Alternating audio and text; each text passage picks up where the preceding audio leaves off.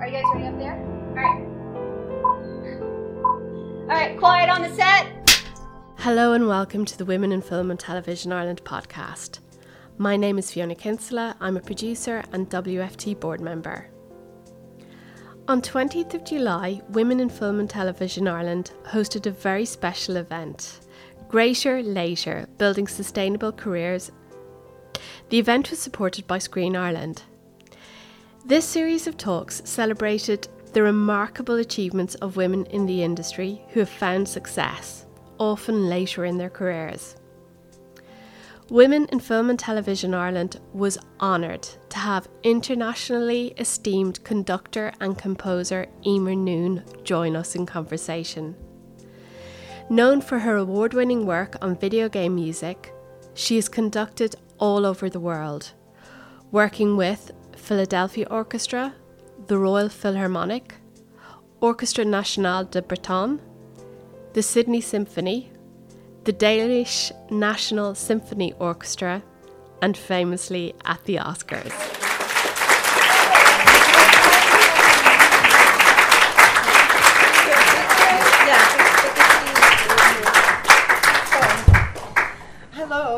Have you have you traveled far to come to us? Yeah, from East Galway. So Okay. yeah. All right. Yeah. Okay. Um, Eímear, uh, Eímear uh, is a is a composer, a conductor, and an orchestrator. And I would like to know the, the difference between between conducting and or- orchestrating. Uh, uh, uh, and uh, I just want to say I don't want to read your whole CV because that would take really the, the hour. Uh, but you basically you you compose uh, music for film scores, for video games. Uh, you conduct orchestras. You travel all over the world, uh, collaborate with loads of different people. I think you were what the first person to record yourself in 3D, right? To Oh, it, we we made some of the first 3D footage of an orchestra recording, and I've That's never right. watched it because I never want to see myself in 3D ever, ever. I I've think it'd be kind of like this. You know. no thanks. No, no. But no, I think in many ways you are you break the ground uh, for for the people that come after you. So um, and also, which I think is the main thing that people lead with. You conducted the orchestra during the Oscars as the first female to do so. And I heard you say to someone outside when you were chatting, uh, you said that just doesn't happen out of the blue. There had to be a journey. So please tell Yeah, me it- about your journey. It's funny. A lot of kind of the press sort of. I, w- I was making the joke that was almost like God is going ah you, and you know that after twenty years, you know 20, 20 years plus of just trying to do it and just trying to get the opportunities, but but not just that, making the opportunities and just being a complete head case, you know, because I, I sometimes joke that where I'm from is a village of 480 people, and actually during COVID, we bought the uh, 1980s bungalow next door to my mother to stay in the bubble, and um, it's, it's the best thing we ever did. But um, it, it's you know, I grew up in a place that was too small for anyone to tell me that what I wanted to do is impossible. And it wasn't until I was 19, and um, I remember, so I went to college there in Trinity, and I was in the College of Music for eight years as well. I was one of the cultures on the train, as we used to call ourselves. Six o'clock on Saturday morning, the, the Galwegians coming up to the College of Music and the Royal Irish Academy. Um, but um, anyway, uh, yeah, we, we didn't. I, I didn't know that, that it was stupid hard, or I didn't know that that I wasn't terribly aware of my gender. Um, you know, growing up in the countryside with brothers, my dad never pointed it out to me. You know, it wasn't a big deal.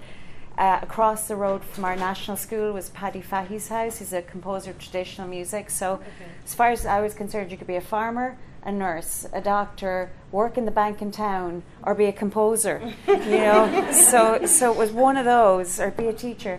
Um, and it just really bowled me over. I was I was 19 years of age, and um, I was a student, and I was teaching down in a school in somewhere in Wexford, I think. And the guy that headed up the music department was a, a conductor that I had grown up watching on, on TV on RTE. And I was so in his thrall, you know.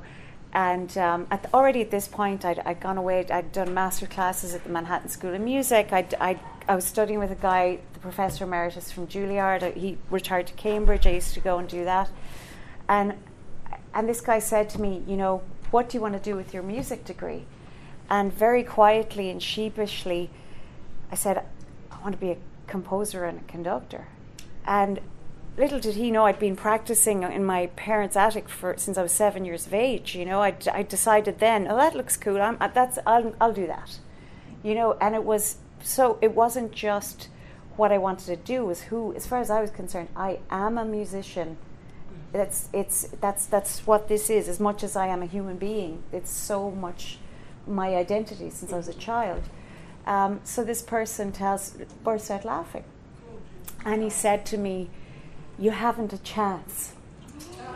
He said, You got three things going against you you're young, you're Irish, and you're female. And yeah, straight to my face, straight to my face. And I, first of all, you know, I joke it's the, like the best title for an autobiography ever. It's always a joke, you know. But I was so, I was like, What? it was like the first time it had ever occurred to me that my gender was was anything, you know. Um, and I'd gone to an all girls school, which instead of making me feel more female, it just because the girls were the girls and was just hanging out together, and, and it was just, there was no anything. It was just normal, you know, the, the goings on. So mm-hmm. it almost made it, it, uh, made me less aware of gender in the weirdest way. But um, your man said that to me, and it hurt and I'd like to say, you know, I stood up and went, I'll show you, let me at him. Actually, my, my best mate calls me Scrappy Doo, let me at him. Um, but I didn't, it, it hurt. And I saw the same guy promoting others. You see, it's one thing to look at me, I, I, I, uh, I mentor and I promote the young artists coming up, not you. Yeah. You know? So, mm-hmm. or, or there was definitely at the time a thing of, well, we're going to invest resources in somebody who has a chance at actually using them. Mm-hmm you know, and that I saw. I set up an orchestra with my classmate um, Gillian Saunders in Trinity when we were in second year. First concert, the Pepper Canister Church. Second concert, the National Concert Hall. Because wow. we were lunatics. uh, you know, we and we we call. I remember calling up uh, the lady that was the booking person, and, and she said, um, "You do know if you don't have a thousand, sell a thousand tickets, we'll never have you back." I was like, okay. you know, it's like, I didn't know that, but, um, but we sold out the National Concert Hall. And right beforehand, and this is like the story of my life, is always like two steps forward, one step back, mm-hmm. always, you know. I was doing a master class. Um, at the Royal Irish Academy, and it was someone they brought in. It wasn't the they were providing the space, and we were doing Beethoven's First Symphony. And there was me, 10 guys and one other girl, which was the usual in master classes, you know. And this guy came over from Germany. He's an Irish guy living in Germany. And uh, afterwards, he, uh, we were at Kennedy's across the road from the academy, and we are all sitting along in a, uh, at a long table. And I had to hand in an essay, which was always late in Trinity Music Department. They docked you 5% per day. Yeah and I was always at least 15% down before I started because I had I was doing six seven rehearsals for mm, different mm. things from Steve Reich contemporary art music to uh, Beethoven and Schubert to film music I scored um, my first short film when I was in college J.J. Harrington's first short film and um, uh, it was mad. But um, so I'm at this master class conducting away, and I'd already been seriously studying. You know, so, so, you can you can clearly see a certain level of technique. And afterwards, we're at this this long table in Kennedy's, and I'm running to hand in my essay. I come back, I plonk at the other end of the table. I remember these things vividly, of course. And I, he made a musical point, this conductor, and I said, "Oh yes, that that's just like." In Stravinsky's Soldier's Tale, where the da da da da da da da as a very difficult piece of music to conduct. And um, he looks around the table. I'd illustrated the point perfectly. He looks around the table at all the guys. He does mm. not look at me, and he goes, "Isn't she lovely?" Oh. okay. wow. So, two steps forward, one step back, right? Mm-hmm. So, a few months later. a few months later, we're at the National Concert Hall, myself and Jill, and the, the Brigand Orchestra, the band of Madzers. We were all Irish Youth Orchestra heads. And we were, this was a professional orchestra. We were all getting paid, as in Gillian and I had to sell out the National Concert Hall to pay everybody. so, um, and, and it's funny now when we go into the studio, we go into Windmill, at least half of the brass and woodwind section were in that orchestra and certain amount Yeah, of strings. okay. Um, so most of us went on to careers, but um, we're in the National Concert Hall. It's sold out. Colin Connolly, God rest him, came down and did an interview with us where we, we were performing. And I was, this will tell you how long ago this was. I was going down to the post office around the corner from college with coins, throwing coins into the coin box, calling LA, going, "Hi, I hear you have the parts and the score for Braveheart." Um, and the guy, the guy goes, Franz Waxman, the composer's son, John Waxman. He goes, "Yes, but it's it's really difficult to perform live. You need this um, this instrument. It's called the Uelian pipes." And uh, I was like, it's like, hang on, I know this score really well. The what? He goes, the Uelian pipes. I said, do you mean the Uilleann pipes? And he goes, no, no, no, Uelian pipes. Actually, the guy who played pipes on Braveheart played our, at our wedding. Years later, years later. That's another story. But, but anyway, so so I'm getting all these scores that hadn't been performed in Ireland, ones that Jill and I just loved like we did the Batman score, which hadn't ever been done. Um, uh, and and this is how I got my first opportunity in LA. The guy that orchestrated for Danny Elfman did a, a course for Screen Training Ireland at the time, and I, we'd performed the parts that he had worked on. I could sing them for him in class, and he was hired me off the class. But um, anyway. Uh, we're doing this. Colin Connolly's lying on the grass in Trinity College, and he's going, deep in the heart of Trinity College, and you can hear ba da da dee da da going all around Front Square because we were rehearsing in Regent House just over the front arch. We were rehearsing in there; it was just like reverberating. So the lads from RTE are lying, which they're not allowed to do, lie on the gra- grass in there. But um, and it sold out the concert hall for us, and. Um, uh, Anyway, so getting back to, to Isn't She Lovely? Um, the day of the concert hall, and this was my conducting debut at the National Concert Hall. Um, Elmer Bernstein had agreed to be our honorary patron, and I'd met him in a restaurant in Dublin. Noel Pearson, God love him, agreed to be an honorary patron, and John Warman. And all of them at various times would show up to a concert. But uh, that's all we had was their names and no money at all. We had 250 euro to spend on advertising, and we bought one teeny tiny ad in the Irish Times, and that was all we had. Um, so uh, anyway, I'm on the stage. We're after doing the, the dress rehearsal, and one of the ladies from the the um, the, the ticket office, the book from the will call the call the states from the, the, the booking office, and one of the stagehands comes in to me. Uh, I'm on the stage, everybody's cleaning up, getting ready for the show, and they're like, Eímear, Eímear, wait and hear this, wait and hear this. and uh, the two of them, she came from selling the tickets, and one of the other lads, because we were selling the tickets, and the, there was a line out the door. It was sold out. Imagine the two of us kids, we didn't know what we were doing. It was, it was, um, it was a film director um, who'd helped us out, a guy called Ronan O'Leary, who'd helped us get the advertising, get Colin Connolly down there, get get us in the independent, all of this stuff. And um, people were intrigued by these two lunatics setting up an orchestra, and we did massive choir and Uelian pipes and everything. you know? So anyway, um, we we um, your man shows up and he's having his lunch in the, the concert hall in the, the cafe there and he wants to know what the kerfuffle is because we've sold out. And what's going on? He goes up to the to the box office and he goes what's here tonight? And they said oh it's Eímear and, and Gillian and their thing and the and he goes well I must have tickets. And they said well we, we can't give you tickets. We don't have tickets. And he said well don't you know who I am? And they were creasing themselves laughing telling me don't can you imagine your man saying don't you know who I am? Like you know because this this lady knew me from sneaking into concerts for the second half all the time as a student you know um, and uh, it was so funny. After isn't she lovely? It's it's like so you couldn't write it you know? you'd ask the writers to take a lie down if you saw it on, on screen you know?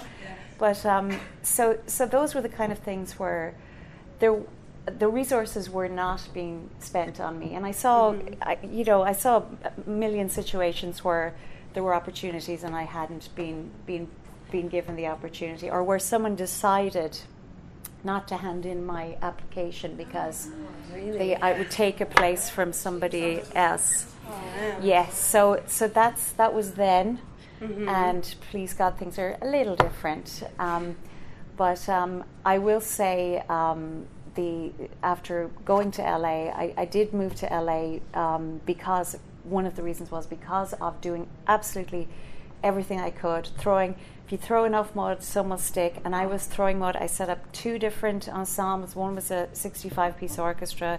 The other was a contemporary music arts ensemble. Uh, we did Irish premieres of Steve Reich, of, of all these contemporary art music composers, Charles Ives, and, and all of these people.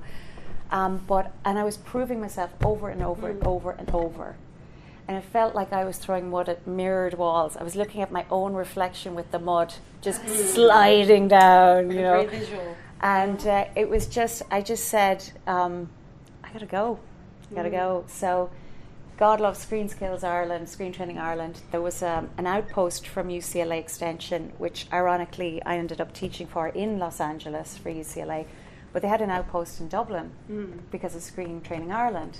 So all through college, from just after my leaving cert, um, I took all their film scoring modules in and around my, my degree. And at the end of end of it, they brought over this orchestrator. So, to answer your question earlier, what does an orchestrator do? Um, a lot of time in, in film and in video games and TV, if you have somebody who's writing an orchestral score, but that's not their background, like we, we had a whole period of time in, in Hollywood, and this still happens, where you have people co- who come from the, the rock music side of things scoring. Um, Okay. And they have great creative ideas and great instincts, and but don't know how to write for the orchestra. And the orchestra is so full of tradition and so full of idioms and foibles and and traditions and how you speak to the brass section is different how you speak to the string section. How you write idiomatically for the flutes different to how you write idiomatically for the oboe. And it's almost like being able to to not speak different languages but be able being able to speak the same language in multiple accents which Irish people are very good at.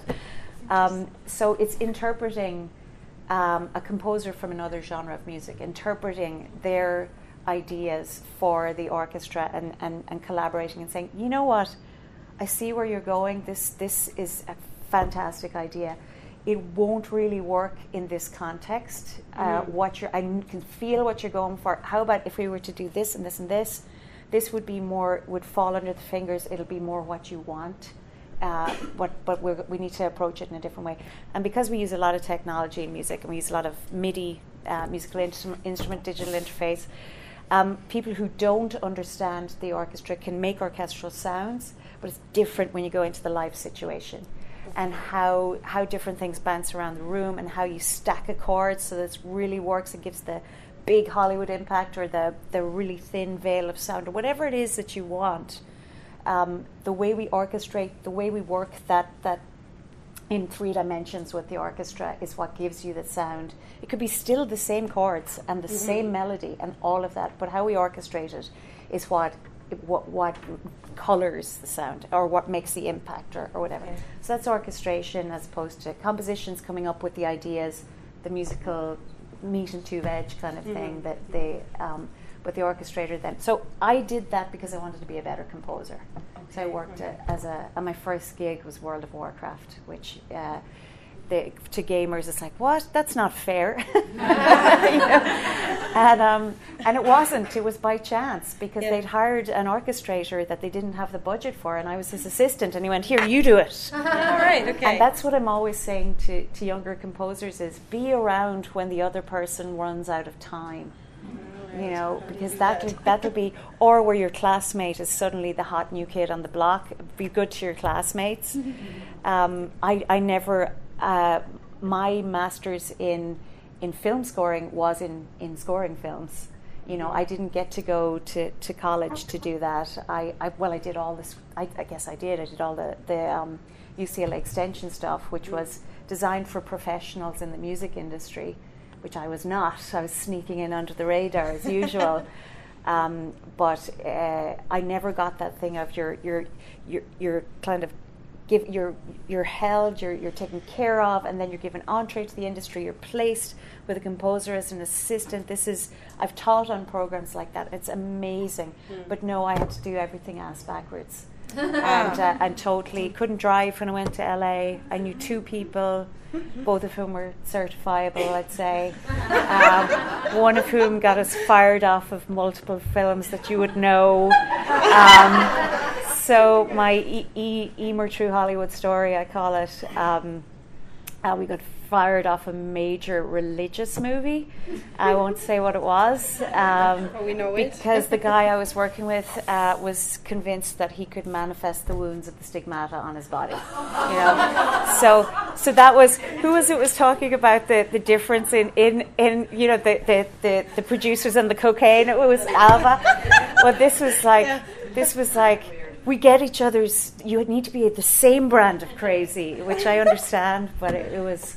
Yeah, it was, it was interesting getting fired off some good ones. I call it the, the alternative IMDb. they So- should publish that. I love Yes. I have to say, I, uh, I I could just take a seat there and let you run on because uh, you're brilliant and you've you've answered the majority of my questions, which is which is great. At least I feel like I had relevant questions. But um, I, I watched an interview. Uh, it's not an interview. It's a speech that you delivered in 2017 at an I think it's called Inspire. Uh, Oh, Inspire uh, event. Or, yeah. yeah, and um, so I there were a couple of things that that uh, really stood out to me, uh, and one of them was already spoken here before by Alba and and everybody really is uh, the Socrates quote "Know thyself," which Yes. you you made a beautiful comment about that. Can you just elaborate a little bit? Um, Yeah, I, I really think when you're faced with um, people who tell you that you can't, I mean, it, it, they don't know you. They really don't. The only person that knows you kind of vaguely, I, I still don't know myself, I have to say, I'm working on it, is, is you. And I mean, I kept thinking, and I like logic as well, I kept thinking, they're telling me I, I can't conduct orchestras, but why? There's no physical reason why not. It's not mm. like I have to throw boulders at the orchestra, you know. it's only a stick of rosewood.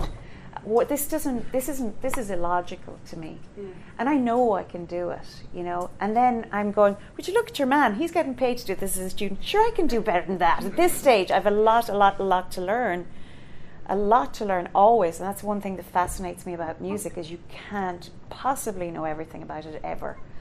Um, but i kept going jesus hang on a second you're telling me i can't do that? Why?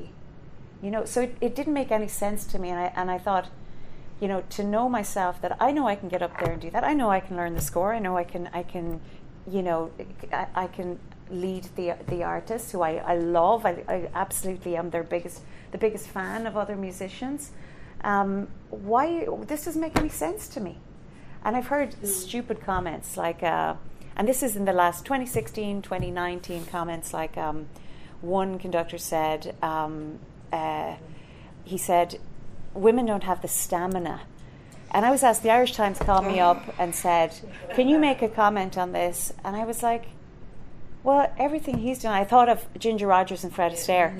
And everything he's done, I've done seven months pregnant and in heels. So tell me about stamina. You know, try and build a human being at the same time that you're you're standing on your feet for six hours doing the rehearsals and then you have a concert that night.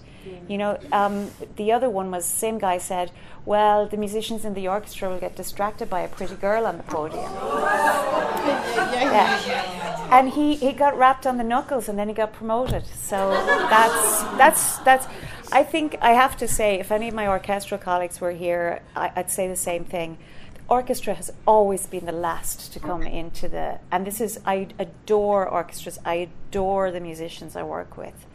Um, but it's it's always the last and, and it's still okay to say things like that. You know, um, another guy said women on the podium are not my cup of tea you know and that was 2019 i remember i take note um, but it's um but but you know it's you feel the other thing is you also feel like you're always representing everybody else as well. And mm-hmm. I, I feel like I want to win the right to have a bad day mm-hmm. on my own on my own terms. Mm-hmm. That my having a bad day doesn't influence her career or anything to do with her ever.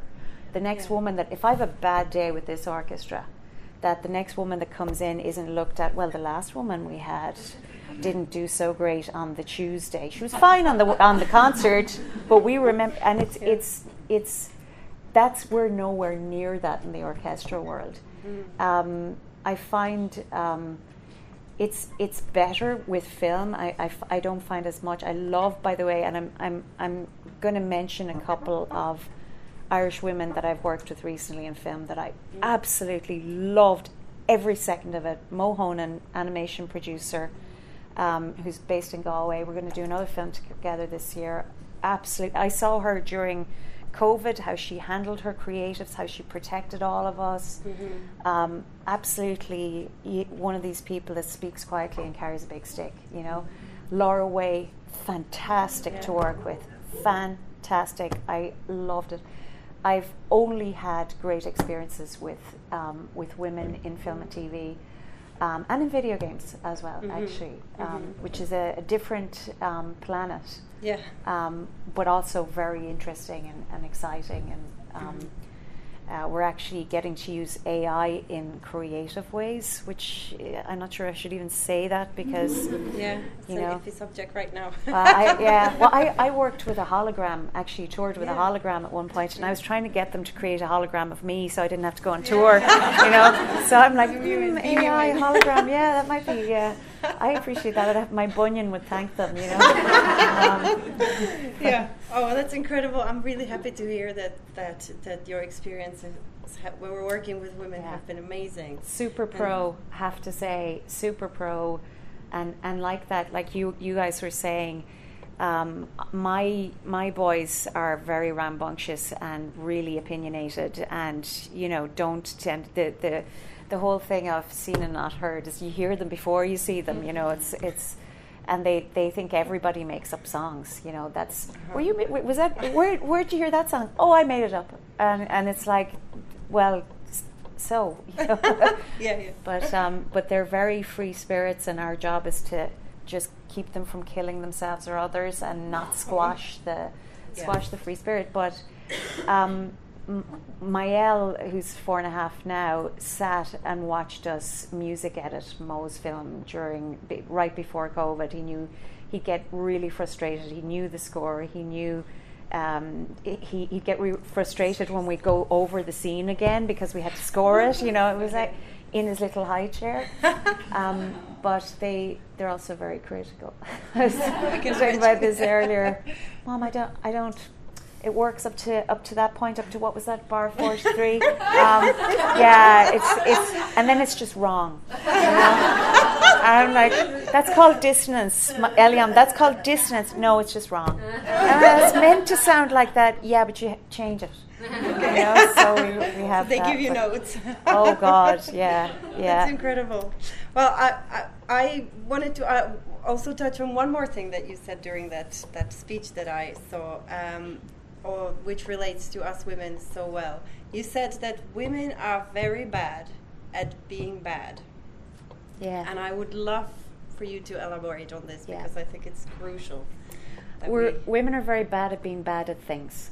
We also, I think, I'm going to bring Irish women into this because our mothers are so capable. Capable is the word, and they expect us to be so capable in all areas. Um, as my mother says, and my brother's in the back room, the room, so he'll he'll back this up. You say to her, "Well, this is so hard. I can't do this. There's so many obstacles. It's uh, nobody's done it before." Da, da, da, da, da. Huh? Sure, haven't you two arms and two legs? you know, it's like zero excuse. You have your health. What are you crying about? You know, there's no. There's just. I, I think of the mammy with the. You know, the, the- there's a scene when uh, what's his name, the comedian that did the mammy. Brendan Fraser? No, it wasn't No. Brendan O'Carroll. Remember Dumb and Dumber, the two lads that did that? Or not Dumb and Dumber, The Unbelievables. Pat Shortt.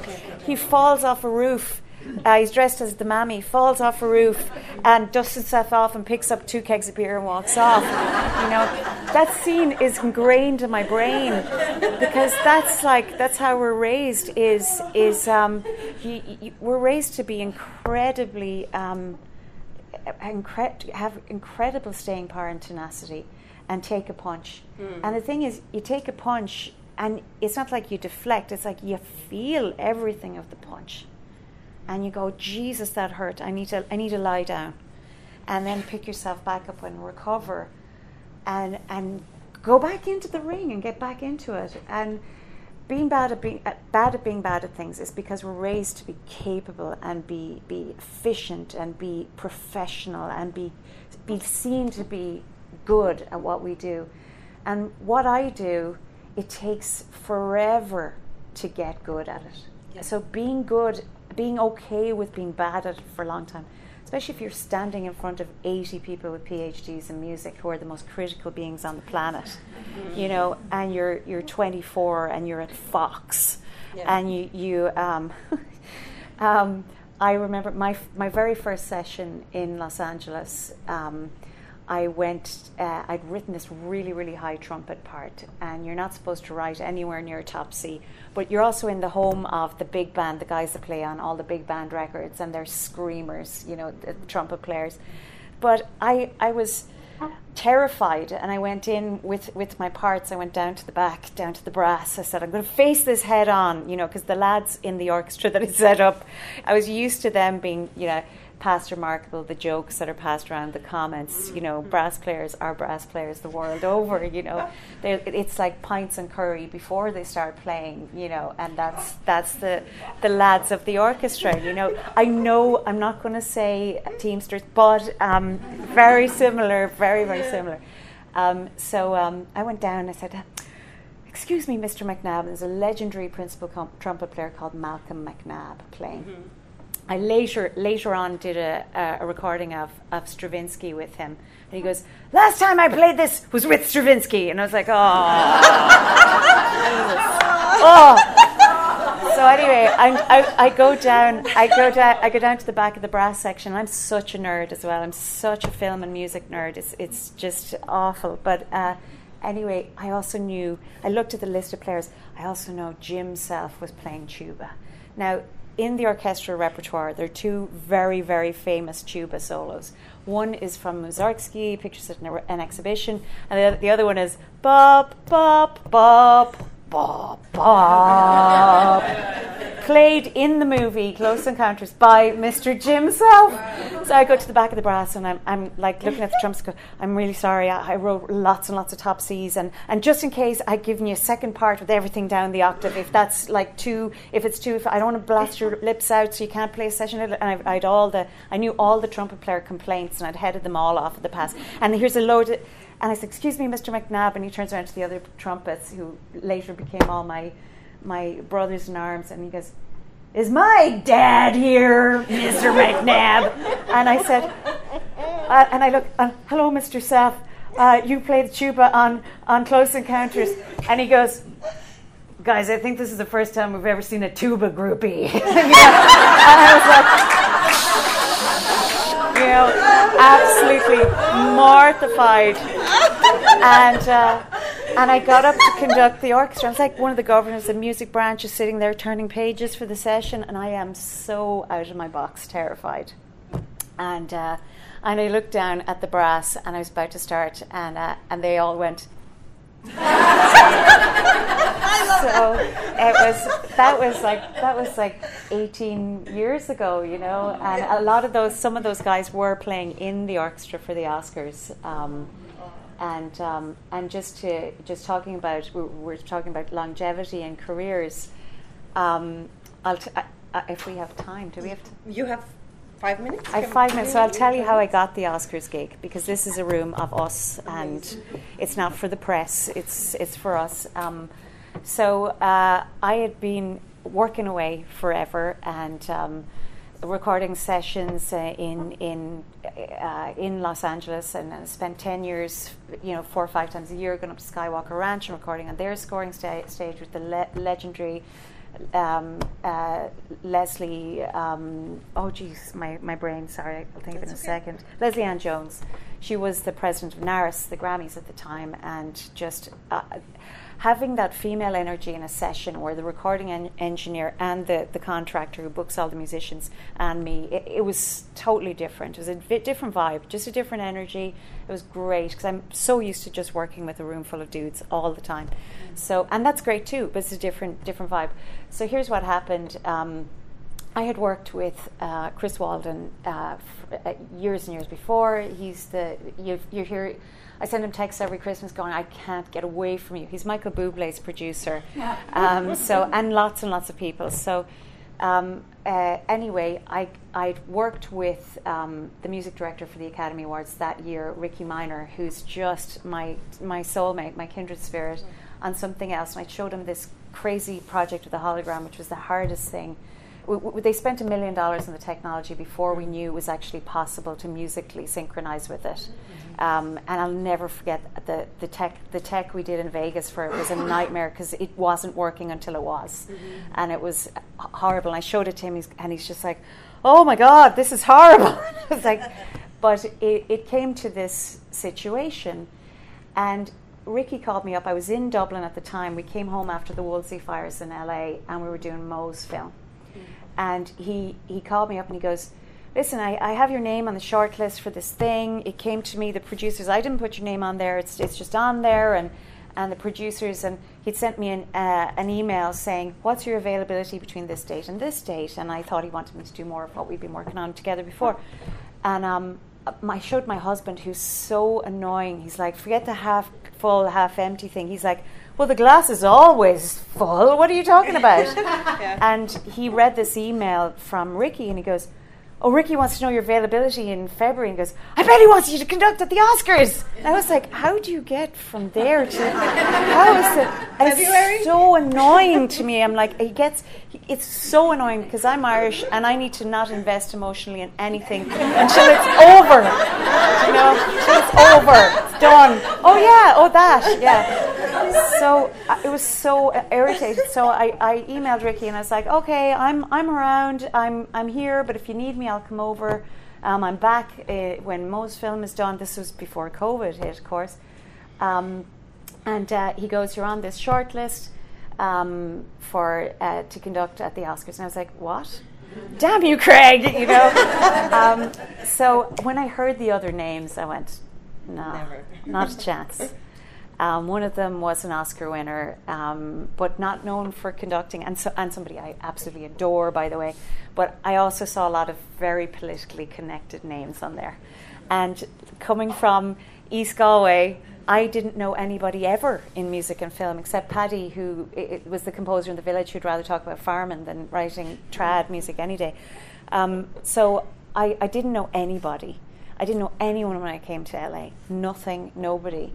And I just thought, this is the Emer True Hollywood story, as usual. You know, I'm up against somebody who's ridiculously connected, you know, whose mm. whose whose spouse is one of the decision makers on this, mm. and I just I just didn't put any emotional, and I was like, anyway, it's terrifying as well, it's terrifying, but then I realized I was I was picked up the kids from school, and, and our, our our son Eliam was at school in, in school in Sutton at the time, and it was lashing rain, I'm driving back and I realized I am terrified to do this. And then I thought, but how would you feel watching somebody else do it? Mm-hmm. And then I was terrified of that as well. And I realized if I'm terrified of not doing it and I'm terrified of doing it, maybe that's my, I'm in the right spot.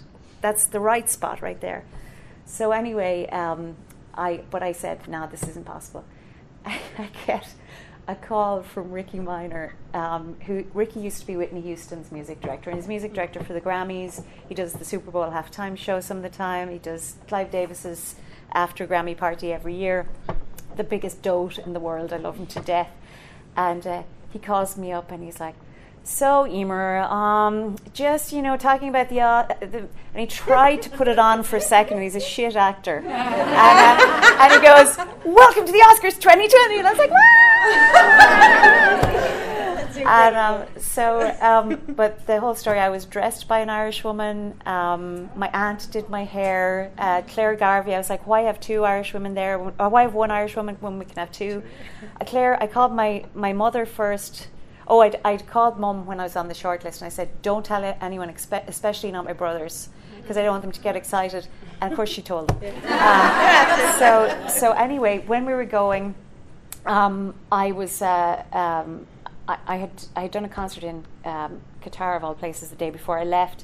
My friend Fanula in Portmarnock, Fee and Company, opened her, her boutique and threw clothes at me. Here, take this. You need this. I'm taking this out of my wardrobe. You take that. My aunt showed up with a pair of new shoes because I had no, I couldn't dress anything. I was doing on a concert tour, and um, Claire arrives with this piece of gold, the thing that leather. The entire thing was leather, it weighed a ton. But I was going through. Um, uh, and this I'll, I'll, I'll end with just two points. For me, I was constantly being asked by the press, "So are you nervous?" Uh, and I was like, "What? No, this is not actually technically difficult based on the mad thing with the hologram we've mm-hmm. just done." Um, no, I'm not. I know everyone in the orchestra, and my music mammy is the harpist that I worked with my whole career. She's in the orchestra. If I get scared, I have to look do is look at Gayle Levant, who is the sparkle at the Oscars, that gorgeous sound. That's that's been her for 30 years. Um, so we're going through the airport, and I'm knackered, and I'm wearing sweatpants, and I look like crap, and I'm carrying Claire's thing over my head because it's like this gold leather train. It can't go in a suitcase, it can't bend, can't be folded, all this stuff. Holding it over my head. I'm knackered and I'm buying a bottle of whiskey for one of my mates on the for, for one of my mates on the show and um, and this girl walks up to me, Debbie, um, who now works for Grace O'Malley Whiskey, and she goes, um, you all right there, love? Uh, are you getting married? And I was like, I was like, it was the first time I'd ever said it out loud, except to my best friend, because the press had taken hold of it, and I hadn't spoken to anybody. I said, no, I'm going to the Oscars. And it was the first time I said out loud, she goes, Oh my God, hold on. Um, you carry this onto the plane. what flight are you on? You call Aer Lingus. So by the time I got to the plane with my, my mum was travelling with me, Craig and the boys were coming the next day. And by the way, the Irish film industry babysat my boys on the flight over to the Academy Awards. So um, I'm coming um, uh, with this thing, and they carry it. They, they carried it over, and I was passing all the guys from Screen Ireland. I was like, "Hi, Stephen. Hi, Désirée," and um, and they're all there, and um, and and the the guy, the steward from from uh, from Aer Lingus, he was being so theatrical. He's like, let's take the outfit, and he's carrying it over everyone's head. And I'm walking behind him, and I cashed in all my frequent flyers to, to, to bring everyone, you know. And I'm sitting down the back of the plane, and he's, he's carrying this. And when we get to the front door, he goes, Our Captain Elaine Agnew would like you and your mother to be her guests at the front of the plane. And when I walked up to the front of the plane, the captain came out with her first mate, Amy. And she said, We read an article about you. We are so proud of you. And I burst into tears.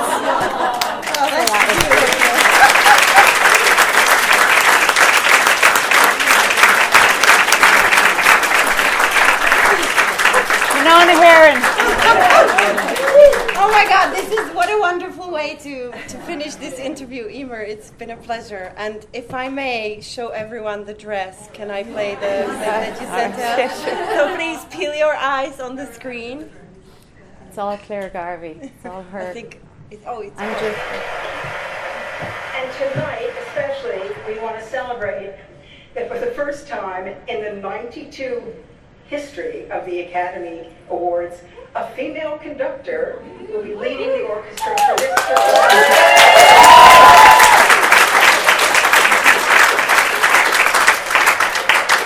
So here is Maestra Eímear Noone. I changed my name.